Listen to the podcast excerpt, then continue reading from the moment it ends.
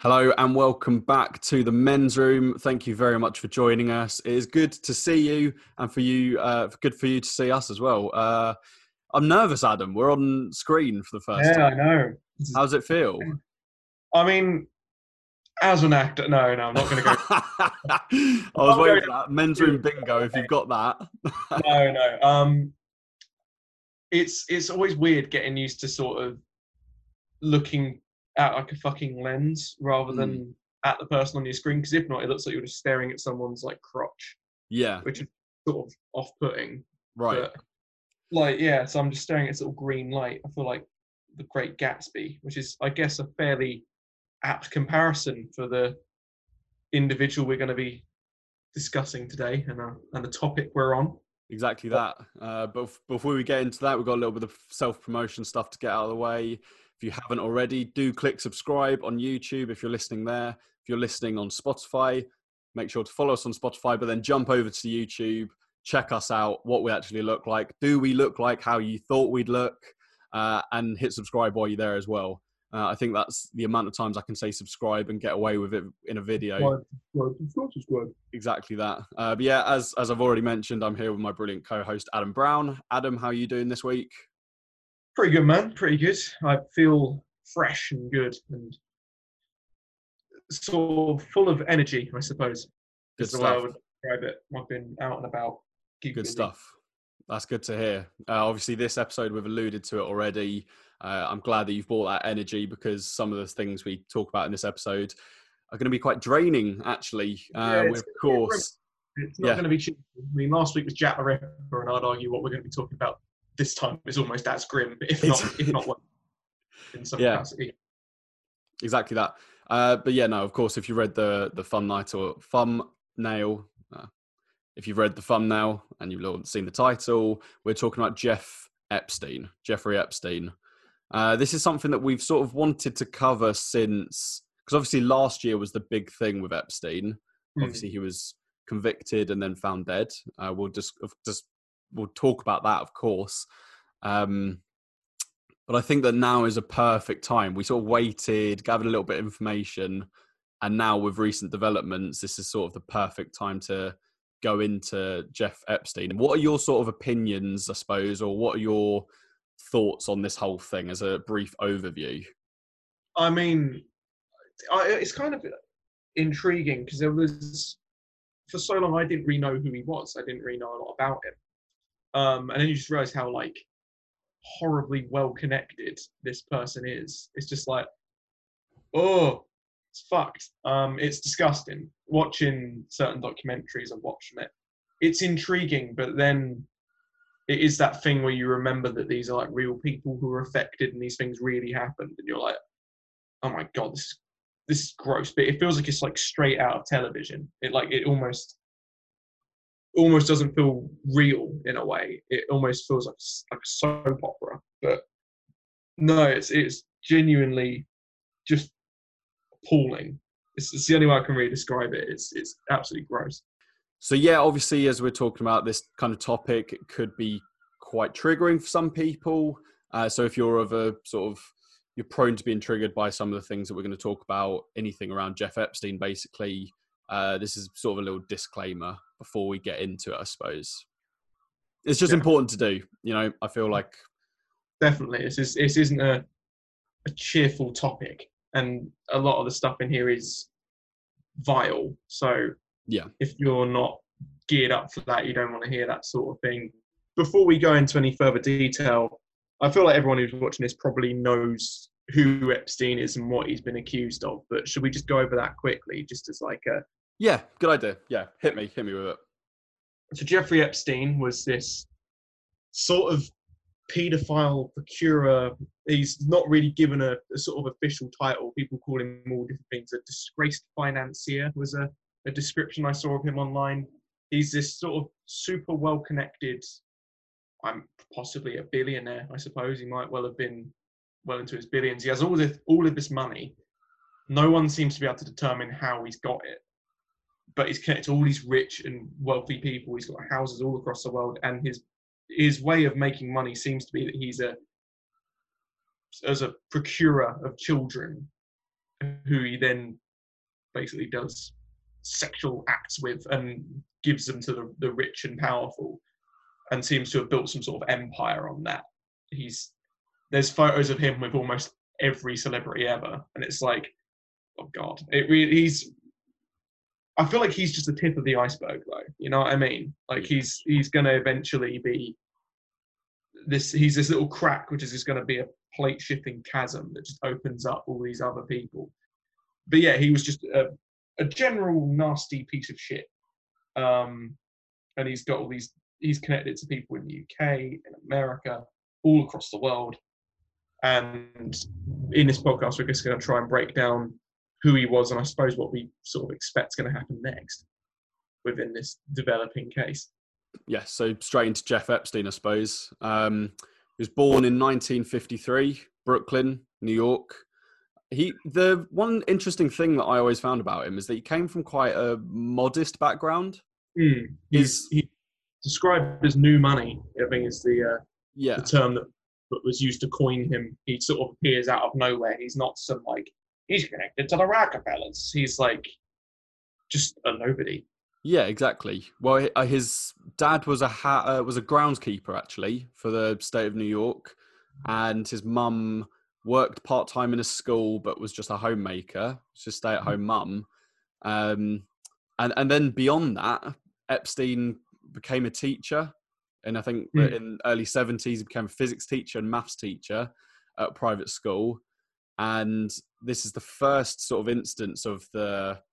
This is a messy case, so this podcast is going to be a bit messy. It's going to take a few rewatches to work out what we're on about, because already at the start of his career, we're seeing things that will massively help him later down the line. Hmm. And basically, the headmaster that hired Epstein into his first jobs in as a physics teacher is he was a bloke called Donald Barr, and he was the father of the Attorney General William Barr, who was the man that was in charge of the death inquiry of Epstein, and has since ruled it definitely a suicide. Definitely a suicide. Christ. Now that's going to come back up at the at near the end of the podcast. That's we're going to revisit that, but it's important to sort of set out the stall of Epstein was really, really connected. Yeah, that's that's that's one way of fucking putting it. Jesus.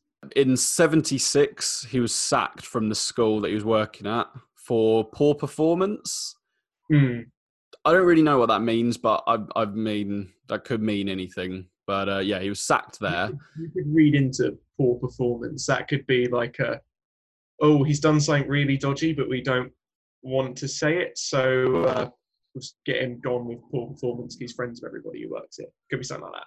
could be something like that exactly that um, and then this is where he sort of went into that financier money business type thing he went to work with bear stearns which is a massive massive investment company uh, and he essentially for anyone that wants to know a bit more about this there's a brilliant netflix documentary fairly recently come out uh, it's called filthy rich jeff epstein it's only three parts and it goes into this within a bit more depth but that job he got there, he totally conned his way into.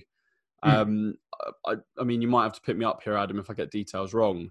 But essentially, he had lied about his education. I think he said that he went to Harvard and he graduated from Harvard, but he didn't. Uh, he had all these financial background kind of things going on. Hmm. And this is where, nonsense. Yeah. Every every sort of this is a thing he's often described as he had this sort of magnetic charisma where he had this ability to sort of take control of a room, which was just insane. That people would you could be accusing him of something and he would somehow spin it and now he's like accusing you of something. It's like he had this way of taking control of the situation. And clearly he did that here when he just li- like blatantly lied. And then when people looked into it he was he managed to come out with some sort of charisma basically going like oh well i just wanted a chance you know? And people were like feel bad for you now. Yeah go on and keep your job. It's it's insane. This guy managed to sort of sort of take what he wanted from every situation. He just had this this raw charisma he could have had a, a fairly successful career being one of those like youtube how to get charisma on command kind of guys he could have been one of them but he was a perv, so he wasn't. Yeah, he went a slightly different route with it. I think you could say. Yeah, he went down a slightly different lean in with the whole thing. No, yeah, for sure. Because the thing is, I mean, it's in the documentary, and they. So he works there for an extended period of time, but then he's discovered as this fraudster. He's he's cheated this company, this massive, massive company, by pretending and conning his way in. And Mm. the interview is with the guy that was the manager at the time, and he's talking about how he he was told by his his boss, you know, go and sort this kid out. And he went and he was like, "Yeah, I'm going to." And he pulled him into his office and grilled him, gave the hairdryer and everything. And Jeff, I think it it was just Jeff was honest about it. He was just like, "Yeah, you're right. I conned my way in. I am sorry. I did this, but look at what I done." And the the guy being interviewed was saying that Epstein just took the wind out of his sails. He completely disarmed him, basically, because he expected this massive, massive argument, all Yeah, of that, and then he'd be able to sack Jeff instantly.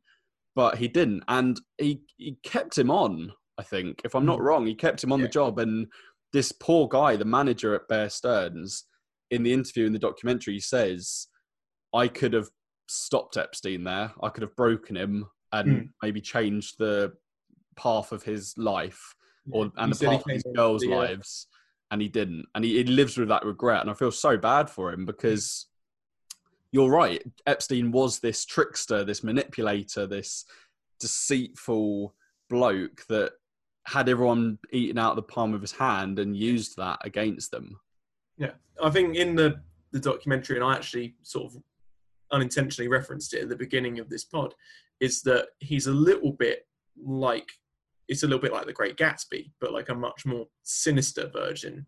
He's this sort of spoilers for the Great Gatsby, I guess. I imagine you probably read it at school, but um, he sort of he manages to con his way into all this money and this wealth and people just accept what he says and he, he manages to become extremely powerful just off the back of his own ability to perfectly steer situations into his own favor it's kind of insane how he could even when he was put into like put on point this smarmy fucking dude could steer it and go yeah or mm. like he could totally govern how things were done to him it's unreal like I think that's been the thing that surprised me most with this case. Just watching the documentary and reading about it, and you know, watching other podcasters talk about it. Is it's just sort of baffling. All of these, like, there's so many little steps where things for him could have gone horribly wrong, and he could have been caught out, or you know, could could have stopped him in his tracks. But every one of those points, he managed to just sliver through, and it's like done? It's sort of, it's genuinely baffling. Yeah, definitely. And I think that a huge part of that is that he had a lot of people either on his payroll and on, you know, with blackmail and all of this kind of thing. But yeah, you're right. He tricked everyone, conned everyone. And it's something that I wanted to mention in this podcast, but it seems quite fitting now. Even after his death, looking back on it, it was so problematic how we we didn't know anything about Epstein when he died. We just knew that you know disgraced financier, all of this allegations and things. But the main point was the conspiracy theory around he didn't kill himself, and we we memed it. You know, Yeah. we made a meme out of it. That's Yeah. our first response, and there there were it was going around, and he was on t-shirts, and it was that meme of "Don't let it distract you from the fact that Epstein didn't kill himself," and you know Mickey Mouse wearing a t-shirt with it, and all of this, and it's like looking back on it, you feel sort of dirty. I mean, I didn't buy a T-shirt or anything like that. I'm No, not. I'm gonna, didn't re- you're not going to see really one on one of these racks or anything. But Uh, people did. It was a big sort of meme and a sort of societal thing. And then looking back on it now, it's like, Jesus. Okay, now we know more. Even then, for a, a good like six month period, he even had it- the whole world fooled on that. No one was looking at that side of things. Mm. But now I think that it's, it's so important that you know in- people are talking about it. This documentary came out, and we now know what a piece of shit he really was. like even in death, he was able to con people. Yeah, know? yeah, Like, that's exactly what I'm saying. it's it's surreal that he was he became a. I mean, this is typical of shit like this. Is that the point gets missed and the meme is what survives it because everything gets fucking meme nowadays. Yeah. It's just the way of the world. Um, and with Epstein, he became an ep meme and just got thrown around the entire internet as a as a as a joke. Oh, Epstein didn't kill himself. Like that was thrown in on things that had nothing to do with him. And it's like we've all missed the point here, haven't we? Yeah, it's really problematic when you look back on it. I mean, I laugh, but only because fuck me, we really Yeah. misjudged it. feel horrendous for it now. But it's, I mean, the whole thing of it is sort of surreal the way it was reported and spoken about. The whole, like, oh, well, he's this disgraced financier who might have been, you know, procuring prostitutes who might have been a bit young. It was all very like, oh, he might have, oh, he probably, he might have been. You know, it was all very up in the air. And it's, it's so surreal that it, there wasn't just like a blunt, like, this man's a paedophile. He's Yeah. procuring children. That's what he does. Hundred percent. you realise it's because it's not just him. It's everyone he's connected to, and that's where the problem comes from. Yeah, no, you, you've you've you've nailed that there. To be fair, the term disgraced disgraced financier. No, he's much worse than that. That's not disgraced. Can be it's such a spectrum. Shit with money. No, he's it's it's not that that we're angry for. It's, it's Right. not the reason he's in the cell. Like there's there's some worse things he did. Exactly. Yeah. Um, yeah. No, that's a wider discussion that I, I imagine we'll have sort of a wrapping up uh, near the end of the podcast. I'm sure. Um, So yeah, he he conned his way into this job at Bear Stearns and all of that, and I think that there's a we touched on it a little bit. I think it's sort of unanimously agreed that there's no way he went from a teacher with humble beginnings to a billionaire of his stature without getting involved with the financial elite doing God knows what. Mm. That jump there, that I mean, his New York apartment alone was $77 million. He owned an island, uh, Little St. James. Uh, that that he owned somewhere in New Mexico, was it as well? Um, he owned somewhere in Paris as well. Yeah. Paris as well. Yeah, Like a really fucking swanky flat in Paris. Yeah, exactly. So this guy was clicked up with people, and uh, I've got a quote here from Donald Trump uh, in in Yeah, I 2002. know, I know I know the quote you're gonna say. So in a 2002 interview, Trump said, and it's important to say, us on this podcast, we're not accusing anyone. We don't Yeah, have the just- kind of power just a to. disclaimer. just- we just- are not. We are only saying back what we have heard from other sources. We, we aren't breaking anything out. So before anything goes forward, please don't kill me, Kevin Spacey. I actually quite like House of Cards. Yeah, yeah. Please don't uh, send a FedEx guy to my door tomorrow. Um, If I get a phone call from Ghislaine Maxwell telling me that Kingston's not safe, um, then I'll be shitting my pants essentially. Yeah. But we, you yeah. know, if not come after Sean Atwood, I'm sure we'll be fine. Exactly. Yeah. So so yeah, as I say, Donald Trump in a 2002 interview uh, said that Jeff Epstein was quote unquote terrific, uh, and that he likes beautiful women as much as I do, and many of them are on the younger side. There's just it's it's just because you can hear Trump's fucking. He's a terrific guy. He likes he likes women just as much as I do. Maybe even younger. I don't know. You know, it would be like fucking ugh, makes my skin crawl. Yeah, it's a bit icky, isn't it? 'Cause they were Um, neighbours and they were roommates. No, they were they were next door neighbours. His uh, what's what's Trump's fucking place called? Is it Palm Beach, isn't it, or Uh, uh, the- oh, Mar the- Marquee, Mar Mar-a-Lago? yeah? That's I, I always want to say Mega Lego, but it's like the the unholy fusion of Mega Bloks and Lego. But um, he was his it. next door neighbour, and it's just like, Yeah. and like that connection gets so much worse. I'm sure we'll we'll talk about some of the other things with that. Yeah, th- this is the thing. Epstein was so clicked up with all of these elite. I mean, I mean, you look at the Clintons; they were quite highly um, linked. I think Mm. that just some awful stuff went on. Really, Yeah, there's Um, definitely a connection, particularly with Bill Clinton. yeah, we'll we'll cover that. We'll cover that in a second. We're jumping ahead. We're jumping ahead. Epstein was finally convicted in 2019 for charges of child sex trafficking and conspiracy to commit sex trafficking. On the 10th of August, just a month after his conviction, Epstein was found dead in his cell at the Metropolitan Correctional Center in New York. The official ruling is that he committed suicide. Um, so yeah, it, the fact that so first of all, Adam, what's your opinion on that? Just at, at, at a brief glance. Right. Uh, this is my bullshit button, and I'm going to hit my bullshit button. um, I don't think that fucking Epstein killed himself. It's the most absurd thing ever.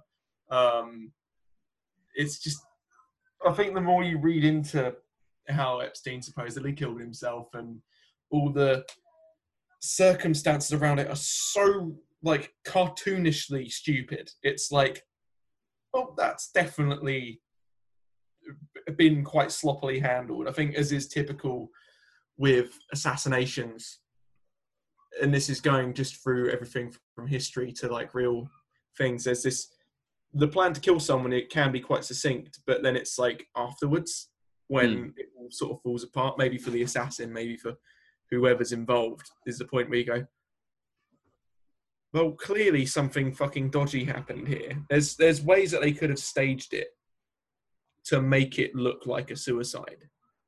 yeah, And they- Didn't. They could have made it much more like, oh yeah, he could have done that in the half an hour we were away, or he might have done it in a way that was so quick that you know there was not even if we had got there in time, there wouldn't have been anything we could do. But there's none of that. It's just like uh, he, he's dead and not my problem.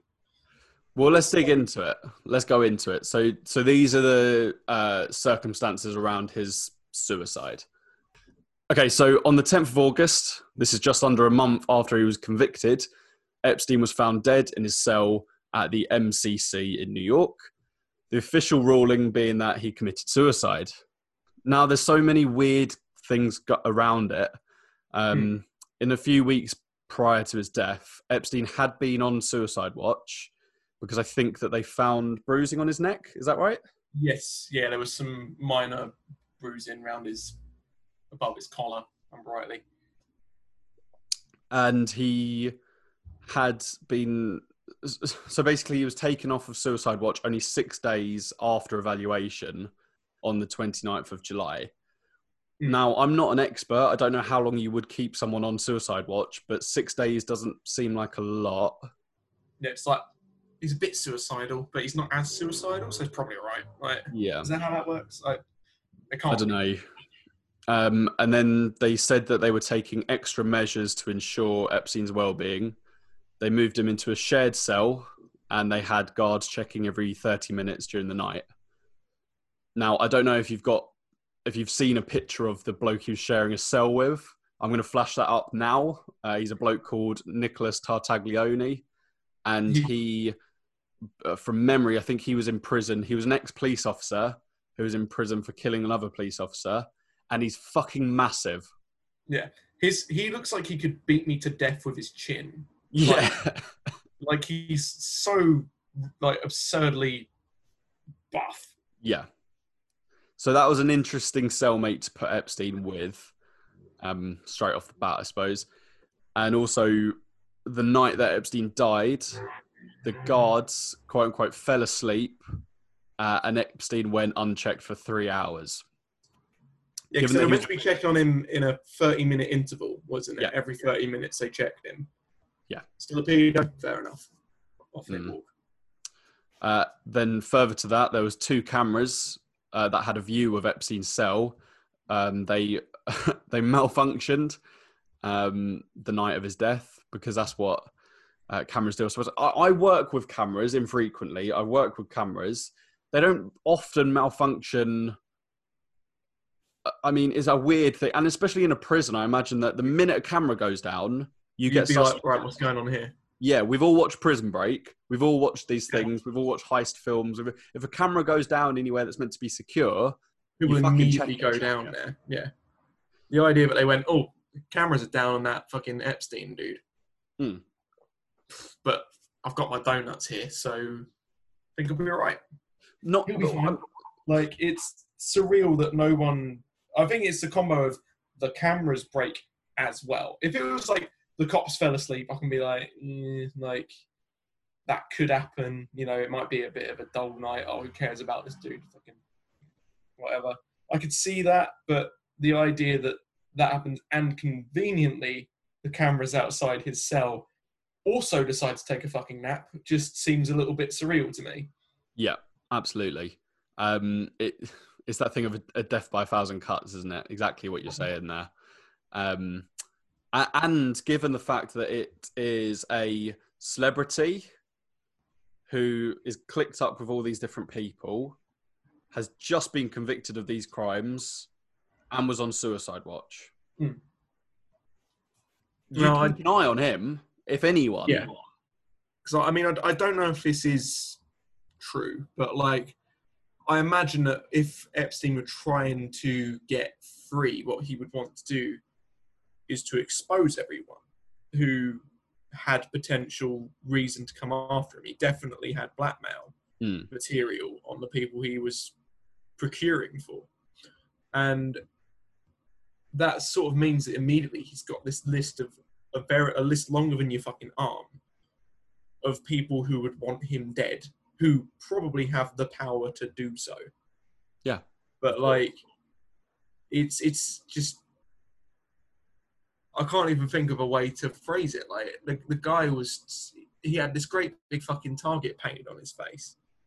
That guy should have been, he probably, I imagine, was given the opportunity that we'll appeal your case if, you know, might give you a parole in X amount of years if you bring us viable leads. Who else is involved? Is this guy, that guy, whoever? Do you have evidence, genuine video evidence? And he probably went, yeah, sure, I do. But before he got the chance to talk, Basically, someone, someone For sure. guts it. for sure. Um, and, and on top of this as well, Dr. Michael Baden, who is the former New York medical examiner, he was there at the autopsy of Jeff Epstein, and he says that there's several bones, I think in here that he points to, So They are around his the- thyroid gland, I think. hyoid and thyroid cartilage fractures that are very, very, very unusual. Uh, He he has a, he says in the documentary he's never not seen anything like that with a suicide or hanging, but they are Mm. much more consistent with a homicide or strangulation like Yeah. this with the, with some force, real force. Yeah, yeah, yeah. that's what I recall. Yeah, and the I think that as well. I can't remember if it was him that added it or someone else, but it's been said, it's out there that he has little cuts on his neck uh, the autopsy. Oh yeah, yeah, I heard about that. saw about But this. I don't know how much weight was given to it because that could have been if he had these bruises on his head, That maybe could have even been he was trying to Yeah. scratch away at his. But that could also be that someone was choking him and he was trying to scratch at them Yeah, to break their hands away. And then by doing that, if he had long fingernails, he might have scratched at his own neck. I mean, I'm only doing this now, and I can feel that that's scratching, that's catching skin. yeah, and I've got no, I've got like zero nails, so I like compulsively bite my nails. So like, if I'm even getting like a little bit of mm, bit of scratch, if you've got any sort of nail on there, that that's gonna eventually jag away at your skin a little bit. So it could Yeah. even be like they could have been self-defense wounds that were just misread. yeah. Could be that, or I mean, you could look at the fact that it's it's inconsistent with the bed sheets that he hung himself with. Mm. Um, maybe I don't know, piano wire or fiber wire, something like that could have Yeah. left a little insertion. Um, I don't know, I'm no expert by any means. Greg Hitman Holland. exactly that agent 47 uh, if as well i think that the height of the bed and how he hung himself in a little cell i think that they they said that it would have been very awkward Mm. to have managed to hang himself he would have had to lean with it and not properly get any I think I think that there's just so many circumstances with it that it's. I, I mean, I don't understand how you could. I think, as well as anything else, that wouldn't be quick. No, exactly. That would yeah. be a slow hanging. It's not going to be just like a, you drop, you break your neck, and you're gone. Like that's going to be a a long time. You're going to be sitting there going for ages. People would, you'd think, if there was like another cell near him, they would go. I think someone's choking. Like you know, someone would raise the alarm. his some- cellmate. Yeah. Yeah, Like even if he, but you said it was a small cell, the idea that he just happened to not see someone hanging themselves like with it, I like. I feel like, like for instance, I'm not in the biggest room right now, but I feel like if someone was hanging themselves over there in the room, I would probably know about it, even if I'm like this and I can't hear anything. I feel like just superficially, there would be some indication, some movement, whatever. Because when people hang themselves, they don't go rigid when they do it. Their body starts to spasm. It's like right. if that's happening, they're not going to just be like, right, completely rigid, and ah, now I'm dead. Like, even Yeah. with that, the, the idea that his cellmate was like, oh, didn't notice, had my, had my, had my earmuffs on. Sorry. It's just like, are you, are you serious? Are you kidding me? Yeah, of course. I mean, uh, strange things have happened. Strange things do happen, but Oh, this massive. there just seems to be so many. There's so many strange things happen in this one instance. It doesn't make any sense. Yeah, that I mean, if you made the case that someone wanted Epstein to die that night, if you look at it that way and you check it against all the things that happened, it looks like it sort of all comes together quite nicely Mm. for someone in those positions. Because the thing is, there are people who would want, in theory, to kill him on both sides. Yeah, in the sense of like a victim could fucking waltz in there and fucking shoot him in the face. If they tried hard enough, they could probably do that. But at the same time, these powerful people who've got, who he's got, you know, shit on, would also want to come after him. So like, they could have easily been like, oh, he he died, he got shot. Like it was a bit of the the Lee Harvey Oswald gets gunned down by Jack Ruby kind of thing, where it's like, oh, he was being moved, and then oh no, one of them got him, shanked him, and that could have been the cover. That could have been the way you get rid of him. But instead, it's this very well, it was a suicide, but like the world's shiftiest, weirdest suicide ever. yeah, for sure. Um, I think to play devil's advocate a little bit, um, the MCC is, is severely underfunded. They talk about it in the documentary. It's Yeah, severely underfunded facility. Um, yeah. so- If they had been like, oh, the cameras break all the time, I'd be like, yeah, okay, for sure. And um, you know, I mean, we mentioned it there that you you made the point that if you hang yourself like that, it would take an extended amount of time. His guards didn't visit him for three hours. You could spin that in such a way that that sort of you know gives more credence to the fact they did hang himself. He had the amount of time to do it that way. But for me personally, it's just there, there there's so many things that don't add up there that Mm. you can't help but question it. I don't think it fits Epstein's character. Yes. If you get what I mean? Yeah. Like the documentary regularly talks about, it, and he comes across like it in video you watch of him. He's blatantly like a narcissist. The guy is so in love with himself. He's got this smarmy fucking look every time you look at him. He's got this little thing going on. He's like that in every photo you see of him. Um, like the notion that he would actually take his own life seems completely out of character. I don't think he would do it. I think he would rather be like, brilliant, I'm in this cell and I'm protected because no one's going to get in, and I've got all this fucking gossip on people that I can use. I've got all this blackmail. You think Yeah, that, sure. would, that would be a reason for him not, not to die because then he would just out all of them. But Yeah. I, uh, I, I mean, I, don't, I didn't know the man. I don't know. I'm within two. What's that thing? You know, the, the cycles of. Oh, six circles of connection. Yeah. Yeah, I'm within two of Jeffrey Epstein. You're gonna have to explain that. You're gonna have to I met Prince Andrew once. Oh, and it oh, wasn't it wasn't at a Pizza Express in Woking. we'll get on to tell that. you that. oh my god, yeah. Yeah. That's Oh, wow, okay. Yeah, like I'm connected. No, not. Not connected at all. But um, I get what you mean. When when you're watching him, he's this bloke that is very narcissistic. Even in the depositions where he's been questioning, he's got this smarmy look, and he always looks. He's like, he looks untouchable. I'm gonna exercise he my- knows. yeah, he thinks he knows it all. And I, I agree with you. I think that he wouldn't kill himself. I think that he would look upon that as the cowardly way out, and he would, uh, in his mindset, go, "You guys didn't protect me here. I'm getting convicted. I'm going to take you Mhm. bastards down with me." Yeah. I he comes imagine. across like- to me as someone who would. He was always prepared, like clearly, because one of the things that is in the documentary is that there were video cameras set up in pretty much every room of any of his buildings.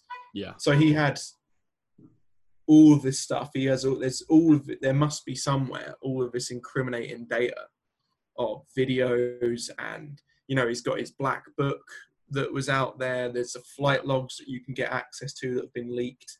There's all of these files about him that are out there, which show in some way that he was prepared for things to go wrong. He had a contingency plan, at least in some capacity, where he was ready for people to come after him Mm. and you can you can see that there's there's no i don't think there's any doubt that he was prepared for stuff which means that i don't think him dying was part of his plan i don't think that he intended to fucking go before he could leak any of that i think he wanted to see everyone's the look on everyone's faces oh damn jeff you got us like i think he was waiting for that little moment Yeah. because then he could maybe have spun himself back and been like oh i was trying to tear it down from the inside i'm actually a, a good guy like he could have even tried to go down some route like that. I I don't think. I think the last thing Epstein expected was for someone to take him out. I think we should move on to the connections around him and the people that Mhm. he uh, associated with and those of that, all of that. Uh, so we mentioned the name Shaun Attwood, and he is an absolute genius in terms of the discoveries that he's been making. He's uh he's on YouTube. Um, he's featured on True Geordie podcast a few times, and he has been relentless with his research into this. He Mhm. is hell bent on cracking this code and you know, getting to the bottom of it.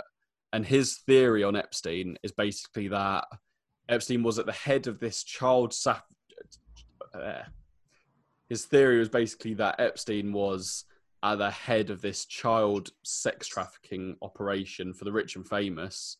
Mm. And as we've covered there, after his conviction, everyone involved was at risk because Epstein was this guy that would think, right, all right, you bastards, let's go down together.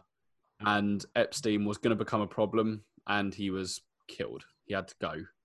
Um, and I think that this is really interesting. Attwood talks about how you can identify the key players in that operation with Epstein by the amount of time and the amount of press that they took and then that they put on distancing themselves from Epstein. Mm. Now we mentioned the Trump interview in 2002 and we said that he's a, a terrific guy like He's a terrific guy. yep likes young women Loves young women. Likes some women I do. it was after it was after Epstein's conviction, I believe, that Trump was asked about his relationship with Epstein, and uh, Trump spoke about how he was quote unquote not a fan of Epstein, uh, and he said that they out with him ten years ago, something about like that. yeah, 15 years ago they fell out apparently. It's worth noting.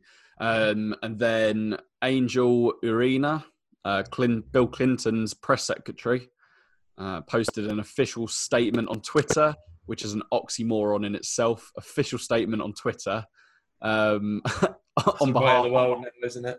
yeah, uh, on behalf of Bill Clinton, claiming that he knew nothing of Epstein's offences, never visited any of his referen- uh, residences, and uh, that includes the island, Little St James Island, and that Clinton only flew on Epstein's plane a total of four times.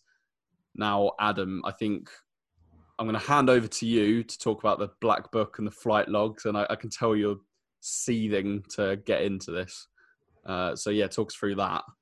So with the black books and the flight logs, as I said before, Epstein was a man who I think was always preparing for some sort of worst case scenario. He was always ready for some sort of inevitable situation where someone would try and come after him. So he had a lot of blackmail. He had a lot of shit that he could leak and throw out and go, oh, you see, this person was on my flights too. Like, so there's the flight logs, which I did some Googling and I, I couldn't find a definitive sort of list of names that were on the flight log. There seemed to be a variety of people who were linked in various different ways. There were some people who it was like, this guy was on it, and then there was other articles going, oh, actually, they weren't.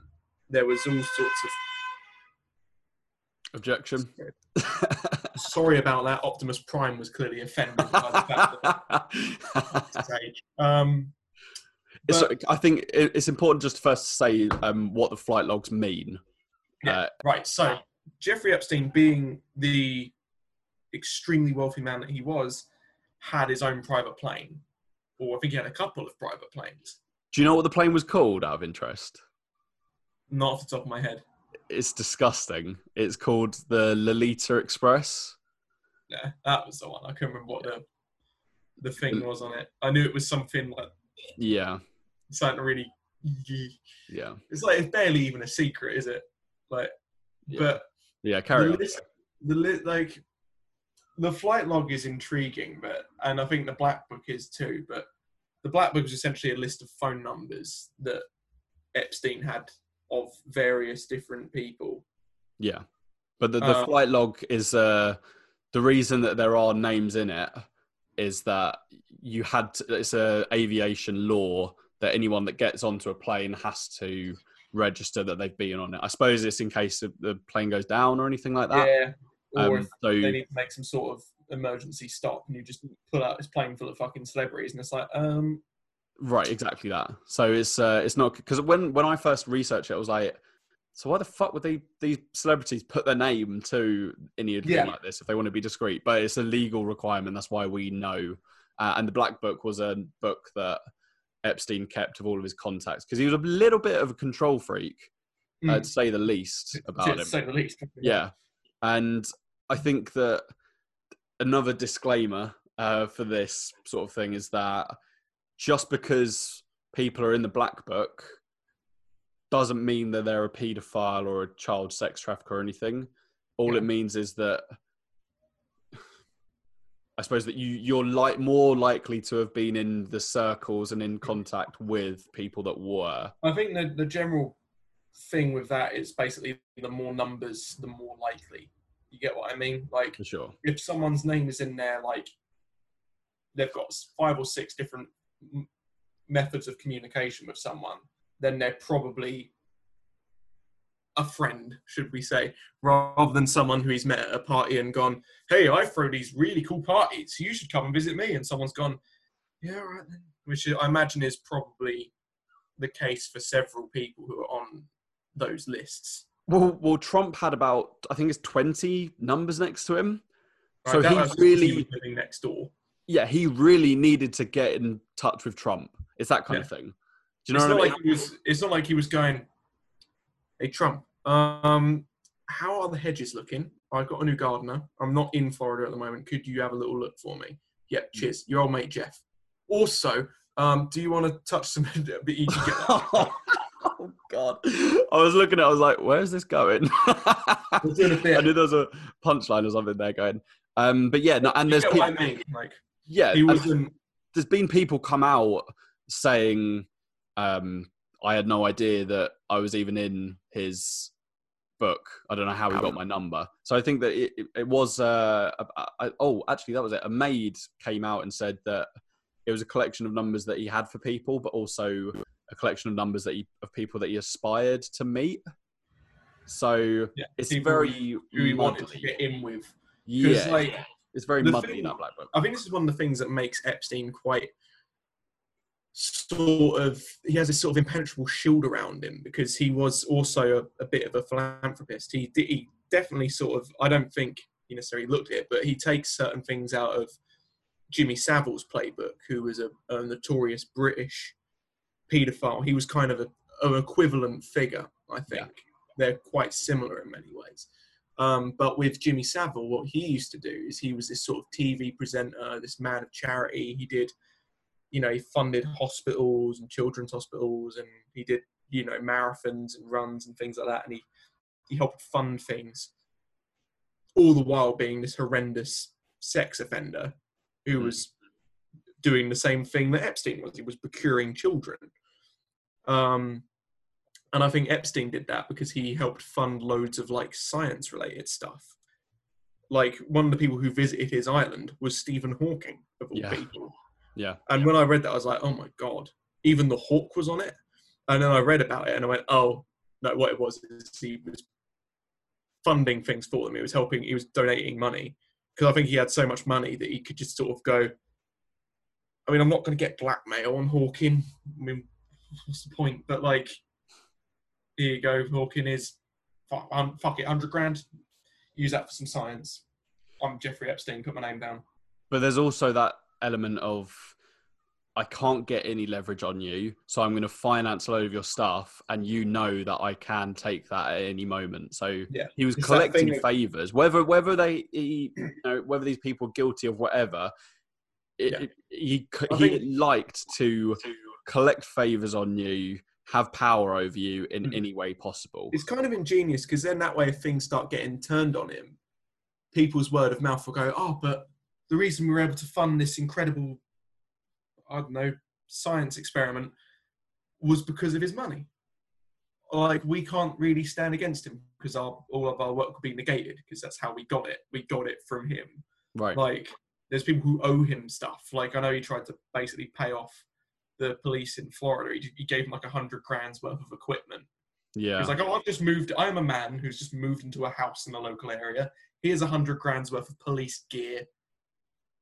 Yeah. I'm not doing anything dodgy in my house. Leave me alone. Like, But basically, yeah, like he immediately, as soon as he gets there, before he's even like unpacked, basically, he's like, here's some money. Don't look into me. Like, like, this yeah. isn't shifty at all. Take my money. the documentary goes into it brilliantly in that because first of all I'll, I'll go on record and say that i had no idea how many people that he abused and did awful things like young girls mm-hmm. i had no idea of the the web that he created Oh, the scale of it is unprecedented. Like, yeah even that, the documentary doesn't really give quite a clear perception of how it is. It almost looks like there's just a handful of victims, but then when you realise that they're the victims who have spoken out, and they're the Yeah. victims who are a bit older, so there's probably people who were in his employ, literally up until he was dead. You know, Yeah, of course like course. I, I dread to think, and also you have to bear in mind that this organisation was probably international as well.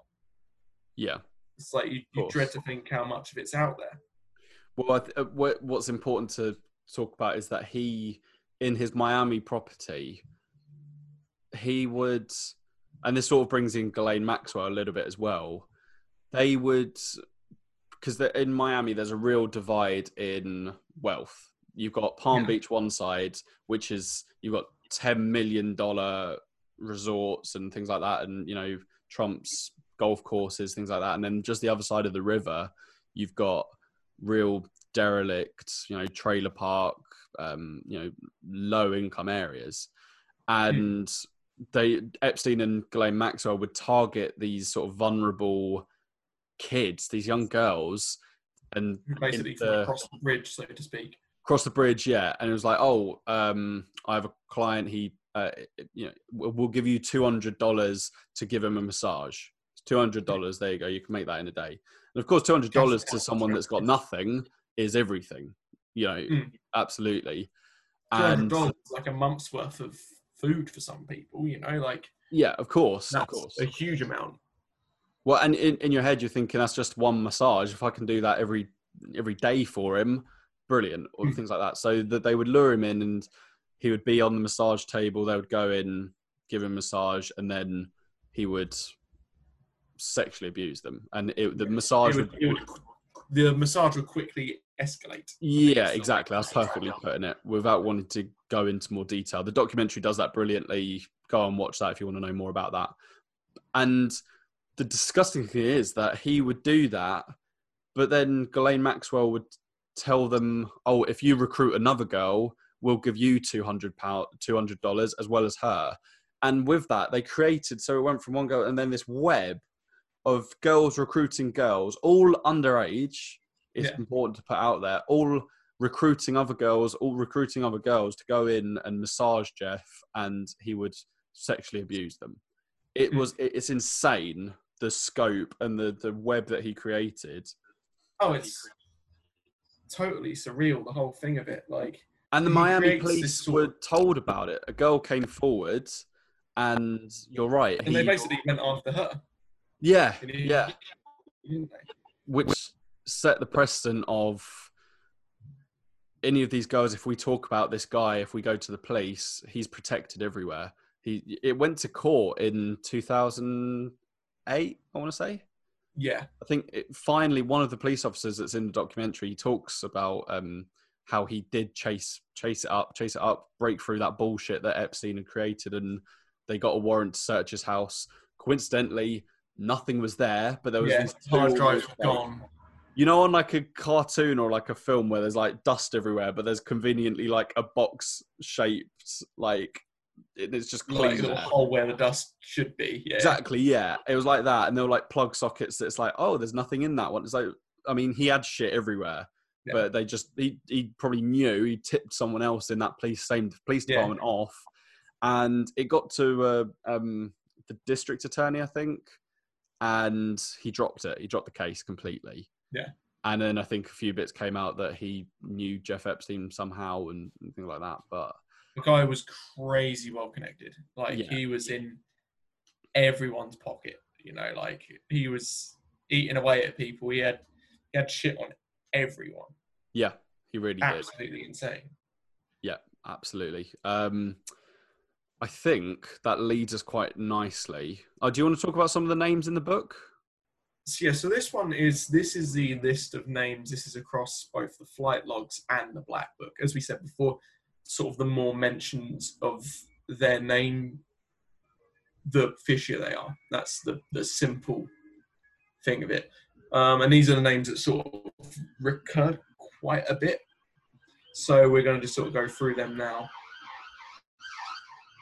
Yeah, they're coming. They're coming for you, Adam. You've, you've oh no, the Albanian Rosas. So, the names we've got on there, I'll go through the ones that will probably not surprise anyone to the ones that are like, what the fuck? Yeah, Um, okay, so cool. we've got Donald Trump, unsurprisingly, is on there quite a number of times. Hillary Clinton is on there a few times. That must have been an awkward plane trip if both of them were on at the same time. Um, we've got the Rockefellers, David Rockefeller, who's this like super rich American businessman, like he owns like the planet. It's kind Yeah. of absurd. Um, Mick Jagger, I think he was on there twice, wasn't he? yeah, that was a And shame. That one. That was a shame, but also with that, I know one of the numbers was dead, so Ah. it could be a thing of literally you tried to contact him on one, didn't have the right number, got another one. It Yeah. could be as simple as that. I know one of them was disconnected apparently. Mm. Um, Henry Kissinger shouldn't surprise anyone. The guy was He's- a fucking creep. He's in every single conspiracy of all time. He's in like, ev- like literally, it will be like, oh, Bigfoot's real. Henry Kissinger's involved. like- yeah, yeah. Like, why is he involved? Jesus, the guy just turns up in. Every, it's like who flattened the Earth? Henry Kissinger. Yeah, it's, essentially. like, it's like who was keeping Hitler safe? Henry Kissinger. Check out the theories. We did a video on it. Um, You've nailed that. yeah. Yeah, Um, the Kennedy family are in there. Yeah. Another family who are just involved in lots of Awful stuff. They're cursed, aren't they? Basically. yeah, they're they're properly cursed. Yeah. Um, yeah, Bill Clinton is in there, obviously quite a few times. I didn't know they have relations with that woman. Yeah, you did, Bill. Um, we've got Courtney Love, who.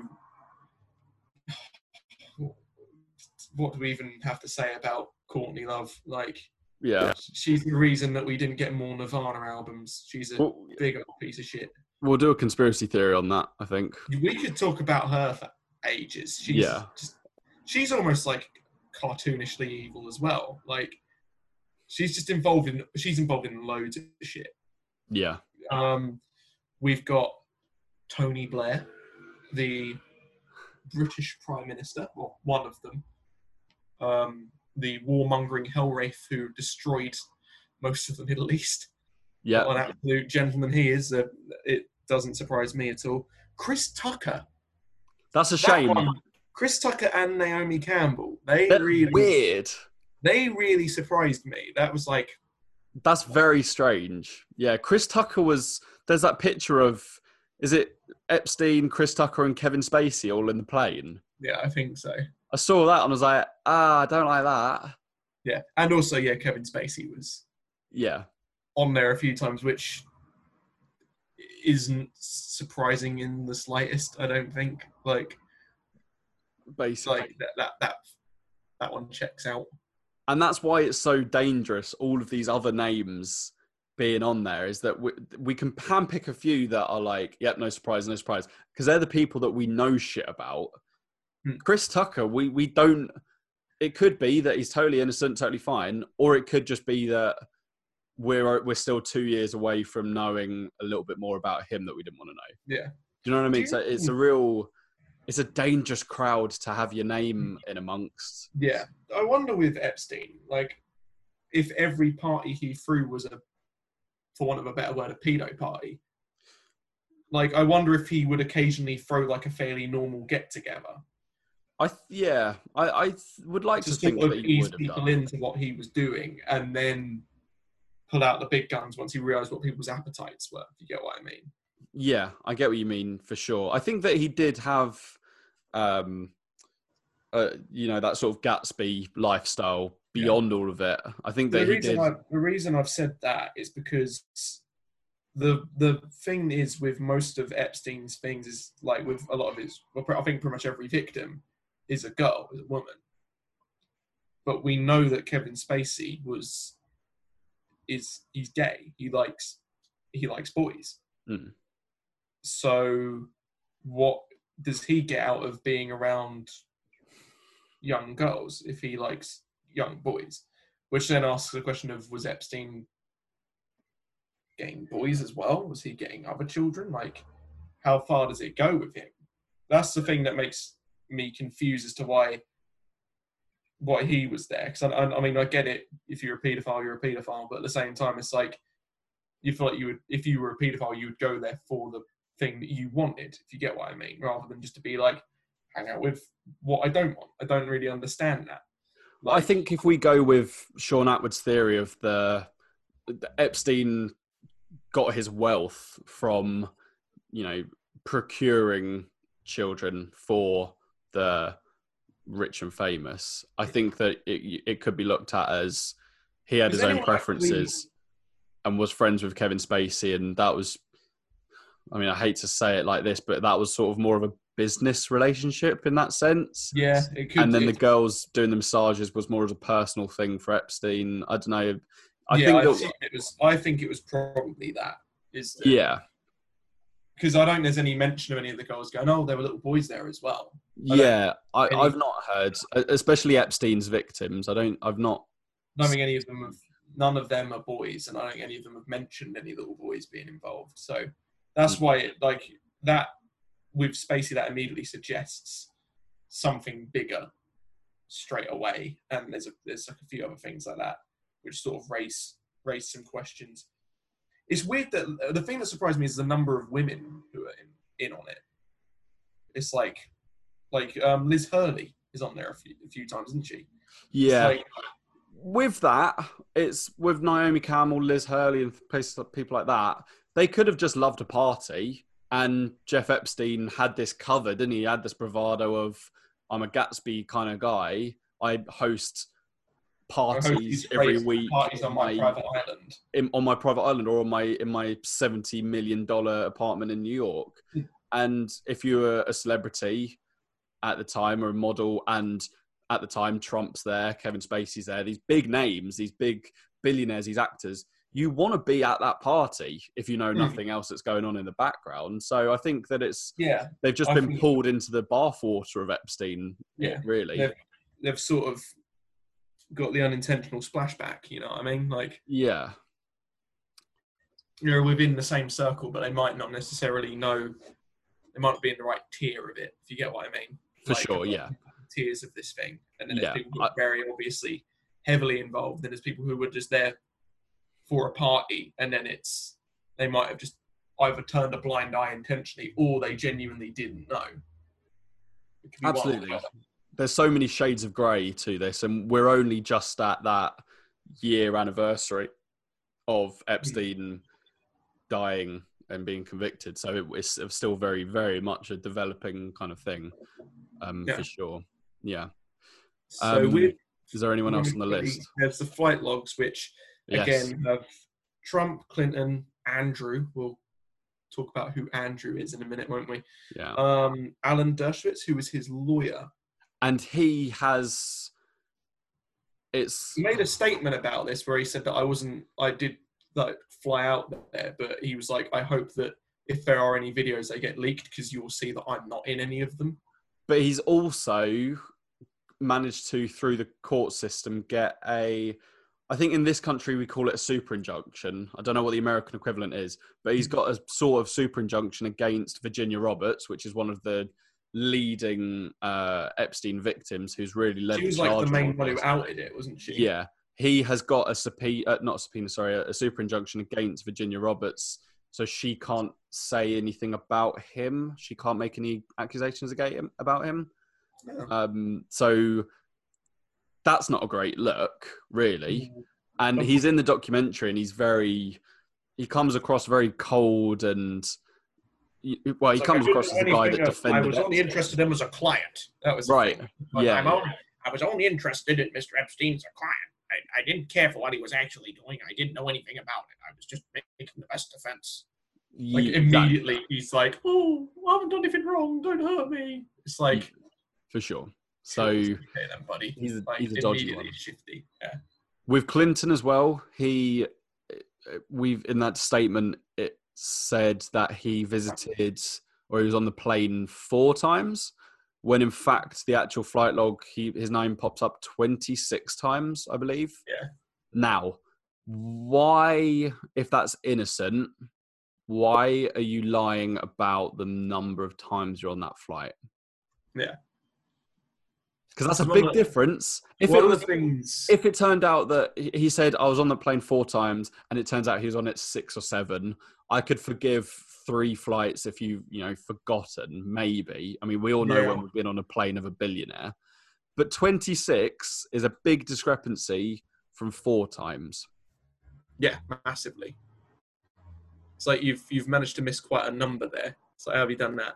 Yeah, I find with because I one of the things that Shaun Attwood brought up, and I kind of find this fascinating. It's the whole "I did not have relations with that woman." That whole statement, Mm. this idea that that was actually cover, so Yes. that people would go, "Look, there's a bad thing happening, but it's this bad thing, and there's nothing else."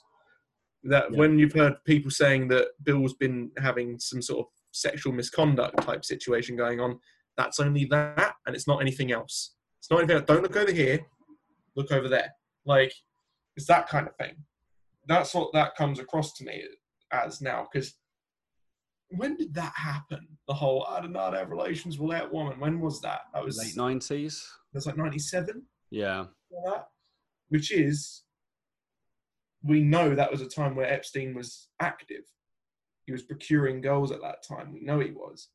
So it makes me wonder if maybe someone had caught wind very broadly of what was going on with him and Epstein, and they, and then him and Hillary were like, um, "How do we cover this? How do we cover this?" Say you're having an affair with someone, and then absolutely bury her afterwards, completely crush her career, use her as a scapegoat, cover it up. At that time, it was it was more beneficial to cover Epstein than it was to out him and take him out. You know what I mean? absolutely. Yeah, no, That's I what- completely agree. Um, But yeah, with the flight logs, there's a few more interesting names. This is again why I think that. Sorry, this uh, Ghislaine Maxwell lives down the road from me, so they're off to get her.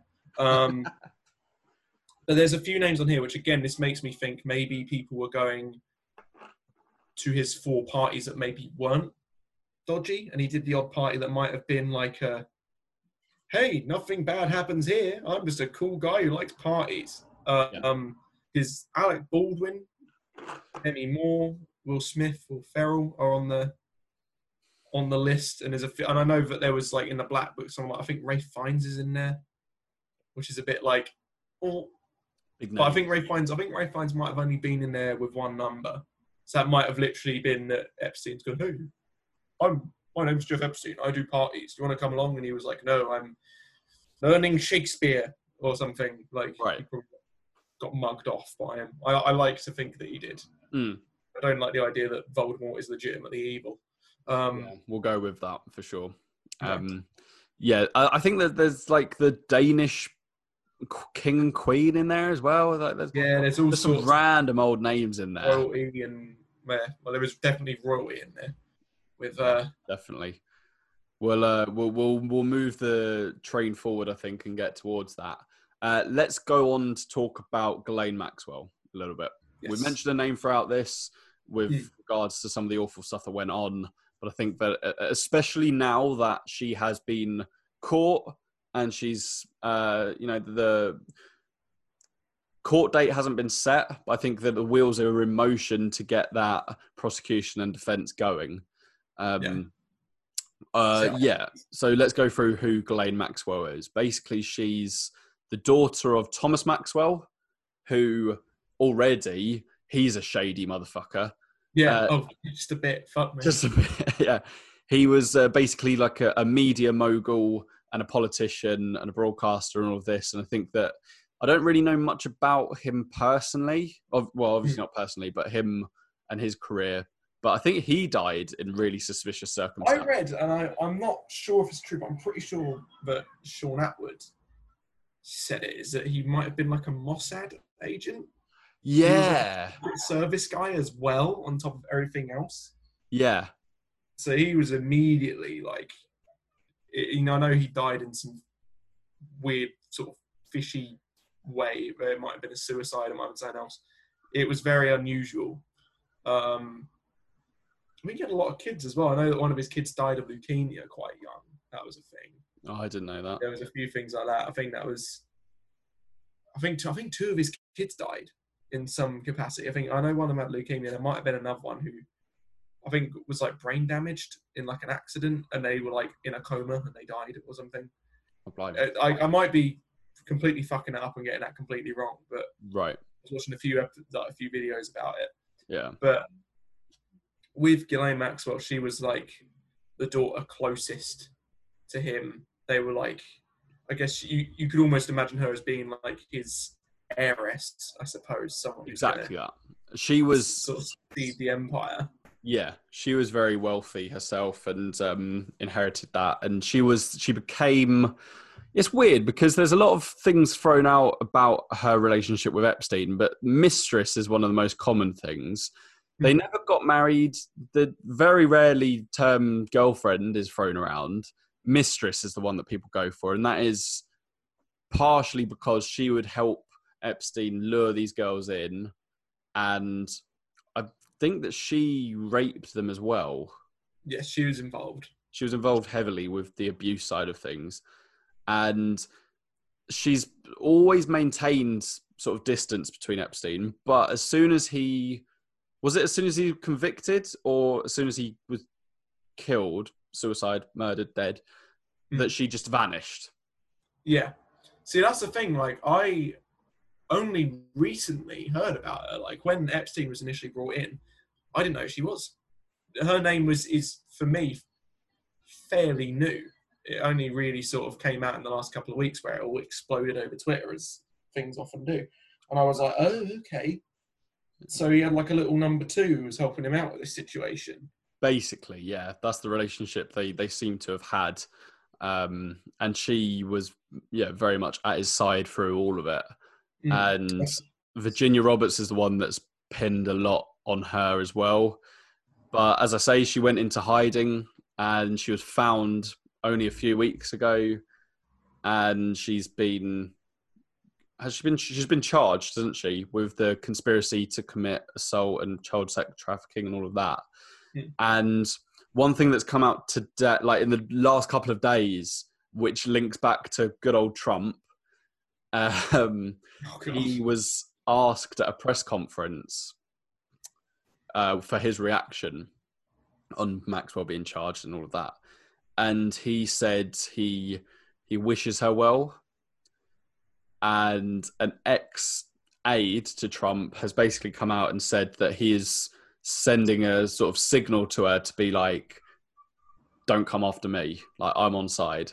Don't." That's insane.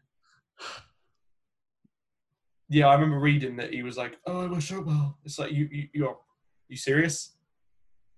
Like, but the thing is, it was always going to be, it was going to lead to that because again, this is that thing with blackmail. With a lot of it, it's like, oh, here's Epstein with Maxwell next to Donald Trump, or next That's the thing, yeah. Clinton. There's It's no denying it. There's absolutely no denying that these people were with him. There's photographs and all of that. And yeah, it's just so cryptic. I because my opinion with Ma- Maxwell is that she'll have that thought process that Epstein had of I'm fucked here. I'm just gonna rinse everyone that I can. Yeah. And I think that any think lawyer, any She's lawyer, also had she's had the benefit of time as well. Mm. She had this time where she's vanished, so she's probably procured every little bit of right. Here's what I've got on Chris Tucker. Here's what I've got on Tony Blair. Here's what I've got on David Rockefeller. I've got all these people. I've got all their names and what they did, and I've got the videotapes. I've got everything. I've got the ones of Trump. I've got it all here, and I'm ready to release it. I've had a year to compile it into a really fucking epic PowerPoint. These people aren't ready. Like he's got it. She's got it all there. Whereas I don't think Epstein was like he was prepared, but he wasn't prepared to put things into action straight away. Do you get what I mean? I do. I I hope that um I hope you're right. I think that there's a little we we have to remember that she is a, as much of a bastard as Epstein is. So you know there'll be that element of self-preservation and Do you she'd try and argue it as to be like, oh, Epstein was going to abuse me as well, so I don't know. I didn't maybe-. I'm a victim too. She might try that. which is which is beautiful segue. That's exactly what Prince Andrew has sort of done. Um, I feel like there's a lot more to talk about with Ghislaine Maxwell in the next couple of months. There's actually a similar documentary coming out uh, on Ghislaine Maxwell, just Oh, her, wow. Um, like the Epstein one. So we'll keep an eye on that. But yeah, that would be interesting to talk about because I think she she's always there, like looming like a fucking vulture. But yeah, it's just been waiting for her to get the expose that she deserves. Because to me, just to sum it up, she comes across to me as like the sort of the recruiter, the procurer. She's the friendly face to Epstein's sort of cold demeanor. She's the definitely. oh, yeah, we're really going to be nice and helpful to you, like the PA kind of thing. Yeah, for sure. She it's the front of the organisation who also gets some sick pleasure out of doing what she's doing. Like, I, well, I- I think that a lot of the young girls that were interviewed for this documentary said that you trusted her, and of course, young girls talking to a an older woman or a woman in her twenties, thirties, you're more Yeah. likely to trust her than a if were dirty all guys in there, if Epstein was like fronted by loads of blokes, you'd be like, yeah, fuck this. If you were a Right. girl. But the moment you see there's this like sort of quite well-to-do, glamorous. Yeah, yeah, sort of, and very um, well-educated as well. She was like top brass, British, everything way she was raised. This brilliantly well-connected, intelligent woman. You go, this can't be dangerous. This can't be bad. She's so nice yeah, you buy into it and then you, you fall under the trap and then she almost seems to convince some of them that hey that was completely normal that's fine that's complete what happened there was completely fine Yeah. like she seems to have this power on people it's horrendous yeah. You're completely right. Completely right. Um, so yeah, I can tell you've been dying to talk about this next. oh, randy andy exactly that. Yeah, as, as he was dubbed by Epstein himself. yeah, yeah. in- incredible. Um, See, with, with Prince. Andrew, I'm a little bit wary because I want to get knighted one day. I want to. I want to be recognised as a knight.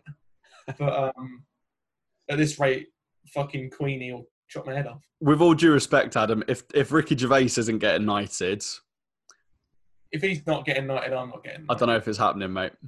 Uh, I've, I've, I, I don't even support this version of the royal family. Give me the Plantagenets history. No one else is going to get that. Anyone who likes history will get it, but no one else will. Um, so Prince Andrew. Oh God. Fuck me. Did you watch? You watched that interview? I'm assuming. Yeah. I've watched that about six like, times. I don't sweat. No, I was at Pizza Express in Woking. He called that interview. Let's be. Let's let's let's address that. He said, "Let's do the interview to clear all of this up." And he made himself look like the guiltiest piece of shit I've ever seen. We do. oh, I mean, I'm. I don't for one minute want to compare myself to Prince Andrew, but for this podcast, for our podcasts, we do an element of preparing. We've got Yeah. other things. We've got other work going on, but we do an element of preparing. Yeah. Prince Andrew called that interview. He should have been He Day and night. Day and night preparing to what to say. He looks like uh, Emily Maitlis. Is it Emily Maitlis that does the interview?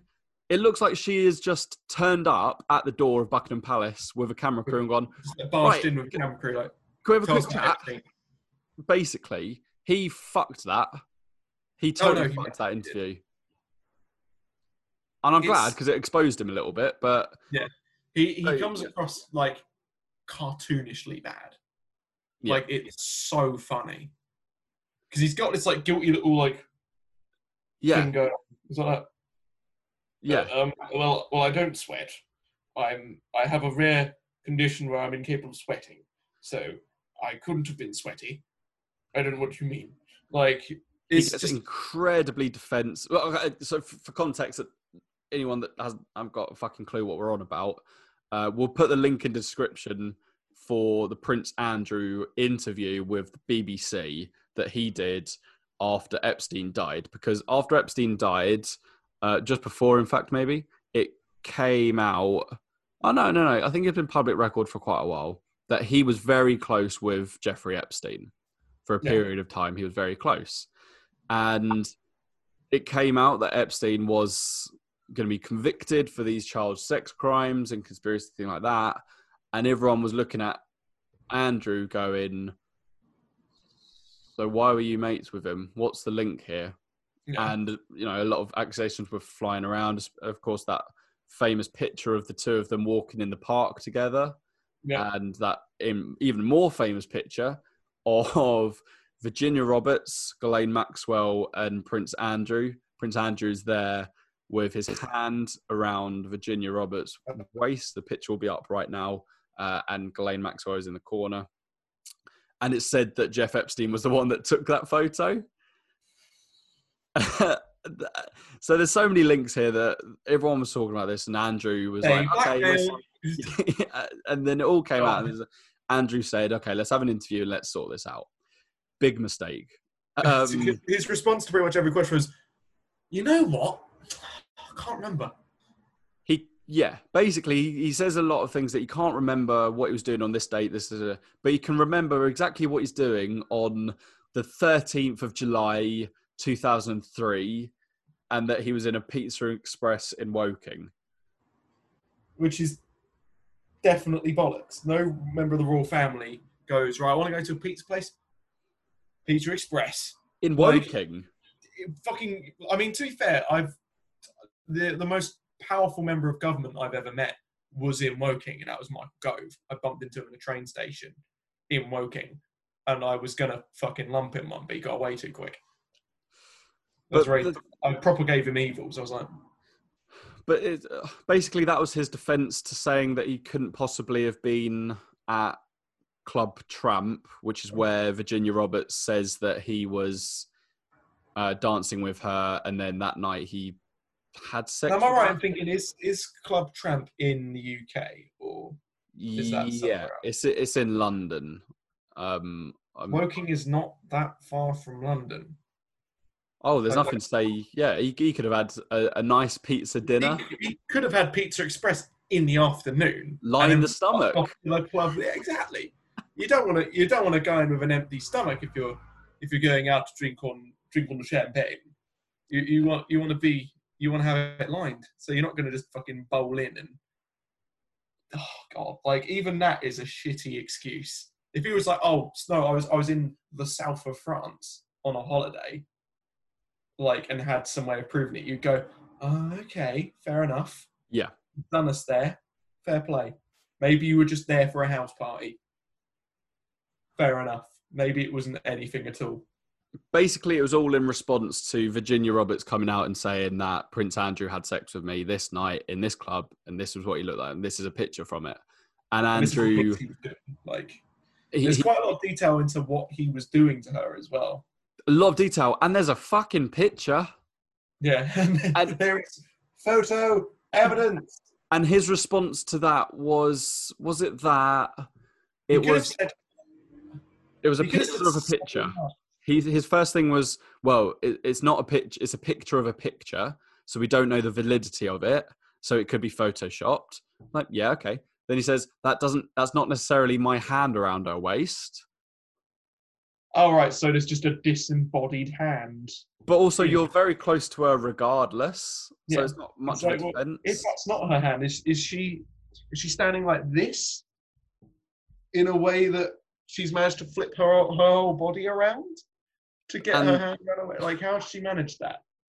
I, what else was it? It was that uh, he never goes out without a suit and a, a tie, or he, he's never in public without. So it couldn't possibly be him because he, he wasn't wearing his, his full suit like he always But does. Because because that, because once we, as men we know once you go out of the house with a suit, you can't take that off now. You're oh yeah, bound by law.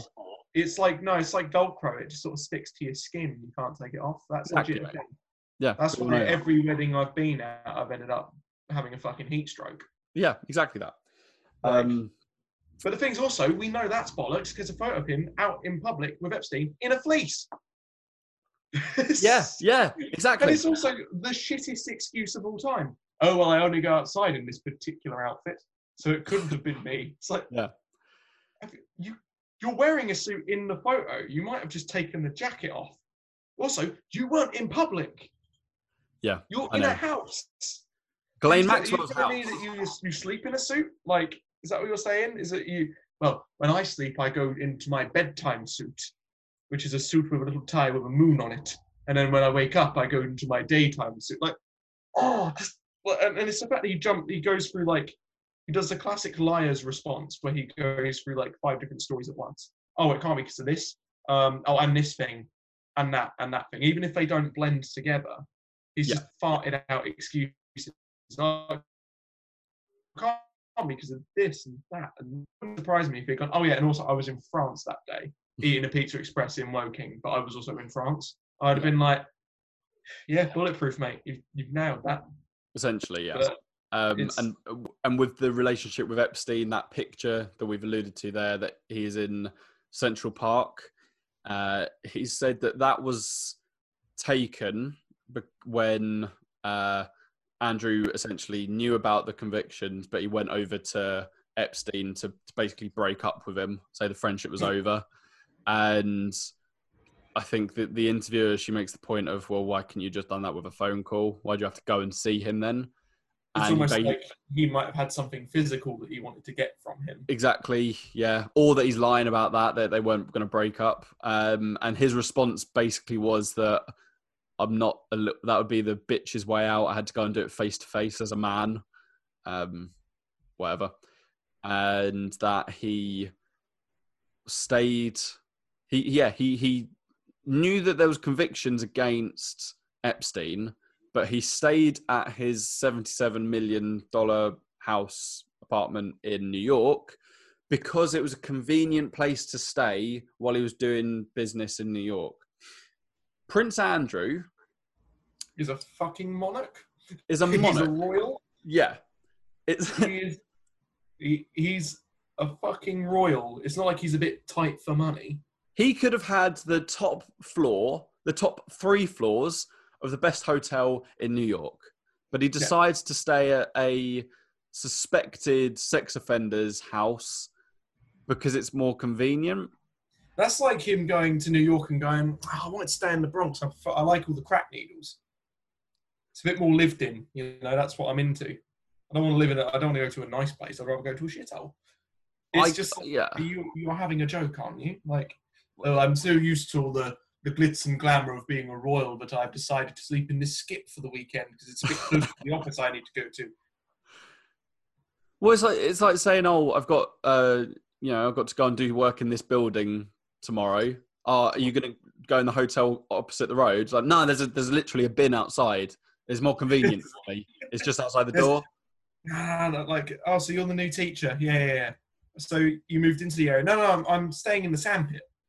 Like, It sounds stupid, but that's boiling it down. That's what he's yeah, saying. if you, if you boil that logic down, it's absurd. I get that obviously it would have been a nice place he would have been staying in, but you're like in the sense of, in the sense of architecture, building. yeah, no, of like, course. Epstein's not going to be living in a little fucking studio apartment. He's going to have a fucking small fleet of people working for you in a lovely fucking kitchen and everything. Absolutely, but you at that point he knew what was going on in that apartment and knew, knew what hmm. was going on with Epstein. You wouldn't want any connection to it. If you were power like rich and powerful, you'd be like, well, I'm, last thing I'm going to do is going to fucking stay here. Yeah, and especially when your mum is the Queen of England. Yeah, your your mum is the literal queen. Like, Yeah. it's like you are having a fucking joke. Like, Yeah, it it's the so whole absurd. The whole thing with Andrew. It's the and and even now there's uh, the FBI haven't uh, subpoenaed him officially, so he he doesn't he's got no obligation to go and talk to the FBI, and that's fine. That's all right. You do you. But there's a lot of conflict in that.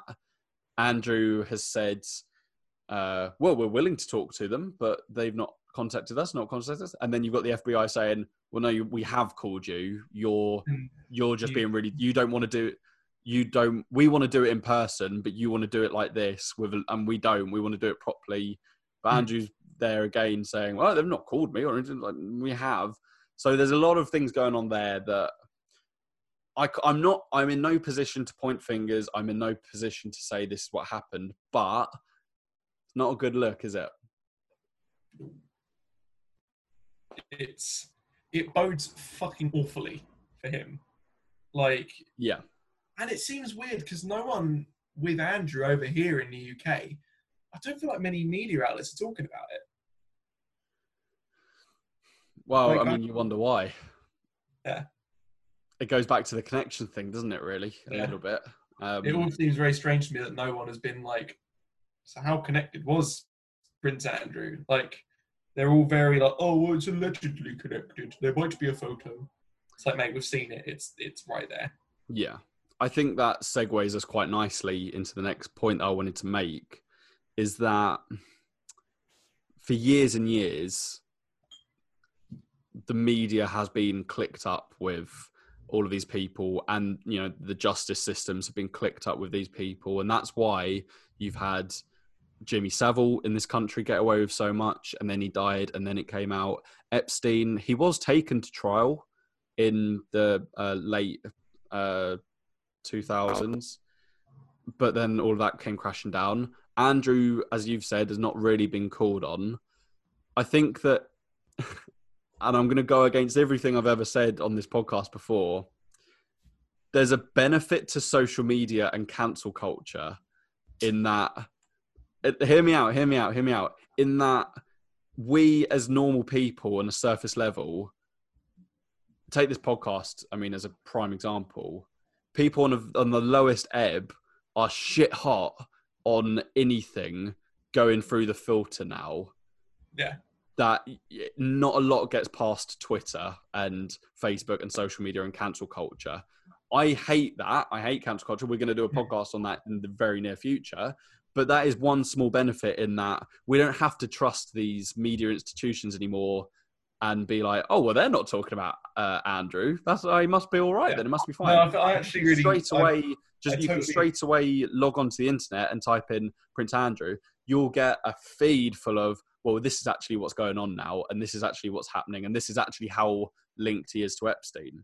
So I think that in terms of the future of where this is going, we're so shit hot. Twitter is so shit hot on everything for good, for better or worse, and things like this podcast. Even if someone has watched this and they didn't even know much about the case, They just somehow one more person that knows a little bit more. And I think that that is the important thing with all cases like this is that this doesn't stop with Epstein. And I think that Hmm. we're sort of starting to realize that. I don't know how, I don't know what your take on. I think that. you've made a really good point there with the idea that this is when cancel culture is quite good when there are people who won't get any sort of someone who is so powerful that they literally almost can't face justice, but because of that, they kind of will. They get a bad rep, even though legally they haven't. If you get what I mean. Yeah. I think there is, in some regards, actually a benefit to that. Um, and if you break it down in a certain way, it can actually be quite a good thing. But yeah, I, I think you've you've made you've fucking nailed that one. To be honest, like that is, uh, we will eventually get onto the topic of cancel culture because it's something that can affect from literal royalty to like yeah Joe Schmo on the street. But Us. um, but yeah, I think you've you've sort of covered that so brilliantly. Is that this is a, a point where people are getting cancelled, and you know they might not have got what they deserve as a punishment. These are people who have done something that is genuinely unforgivable, Mm. and they don't deserve some sort of oh well, you know, they deserve a second chance. Like some people get cancelled. I'm like. Yeah, but maybe they deserve a, another opportunity to prove themselves and say that they're better now. And we've seen that happen with certain people. But with that, it's like, yeah, I'm not sure you really deserve it, mate. Mm. You know what I mean? Like they've they've done something that is just so shitty. It's like you know what? Fuck you. Like you shouldn't be. You shouldn't be doing what you're doing. Um, with going forward with this case, what do you think is going to happen to uh, Ghislaine Maxwell? I think that Do you reckon she's going to get Epstein and going to get killed off before anything can happen? Well, that's the thing. I'm hoping that she's been wrapped in bubble wrap and with four guards around her at all times. And I, because I, I, genuinely, my my thoughts on Epstein is that he was killed by someone, and I think that Ghislaine Maxwell now is the only person that is in the firing line, is in is in the firing line as, as much as he is, has been convicted or has any danger of being convicted and holds the cards to go listen up fuckers. All right. Because i think okay she's she's 58 she if she's convicted she will not see the light of day. She won't get out of prison. I think that if any lawyer worth his salt is going up to her he needs to say right you're not getting out of this. It's not happening. The best You thing you can possibly do. The best thing you can possibly do is say everything that you know, back it all up, and I mean, I don't know, plea bargains, all of that. I don't really give a fuck about all of that, but just nail the up getting turned out establishment, wrong from it. nail the establishment, nail all of these other people, and really have a chance to. uh, It's not redemption because she's done some fucking awful things. and I don't think she deserves a shot at redemption in that way. But I think that she will have the attitude of, right. They could say to her something on the lines of, "Oh well, you would get life, but we could maybe knock it down to parole at 25 years." something like that. I feel like Which that's something.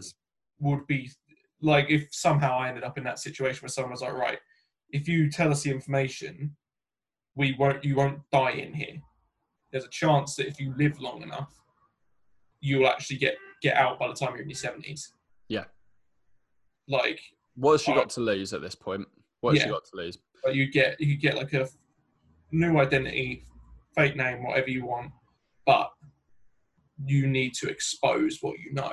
Like if she was given that sort of sort of dream deal, then I could see her open a suitcase and be like, "Here's everybody," you know, like just totally selling everybody out. And I think that would be not quite redemption, but it would almost be like a because it's not like she's done it out of the goodness of her heart. She's done it. She's been caught. Yeah. But that would be maybe the only good way this could end. You know what I mean? Yeah. But that's the only sort of satisfying ending that you could give this is if she did actually out everyone and go, yeah, actually, he's a pedo, he's a pedo, that guy does this thing, this guy's got that habit, that one just smells, but fuck him anyway. Like she could out everyone, and I think that would be a miraculous finish to this case. But it's a question of is she going to live long enough? And I don't know if she will, unfortunately. Like in a way, like I think that she when because once she gets buried, everything gets buried with her. But do you think now that now that Epstein has been Epstein has died, I'll leave it. Epstein has died, and there's so much controversy and so much talk about that. Do you think that now, if Ghislaine Maxwell disappears, that it's too much? Obviously, there's no one, no one can really do anything, but it's sort of like we all know, but they don't really know that we know, and we can't do anything with that knowledge. Do you think that there's too much of a risk of that, or do you not think that they give a fuck? They're I too proud care. and arrogant. They're, they're too powerful, and the people aren't strong enough to do anything. So I don't think it would. I almost think it would just fade away in in the way that almost every time something bad happens now, I just sort of go, "Oh dear," and then that's sort of the only reaction you can give a lot of things now. Like Mm. like recently, this is sort of a bit removed, but apparently there was an outbreak of the bubonic plague, and my reaction to it was, eh. It's no weirder than everything else that's going on, and I think that's almost what you would get if if Maxwell disappeared. The general public would go, "It's no weirder than what else is happening." So I think, sadly, it's probably quite a, a grim note to end what I'm saying it on, but I, I don't even think it would make that much difference. But you hope that something would change and get resolved, and she is now the person who could do that. Yeah, absolutely. I think, yeah, yeah, you've nailed that really. I think as well. I think that she holds the key to, because I think the only positive thing that is we could potentially get out of this is that it doesn't fucking happen again. And these people in the elite, you know, pr- we're talking about presidents and royalty for fuck's sake. Like the absolute tippy top.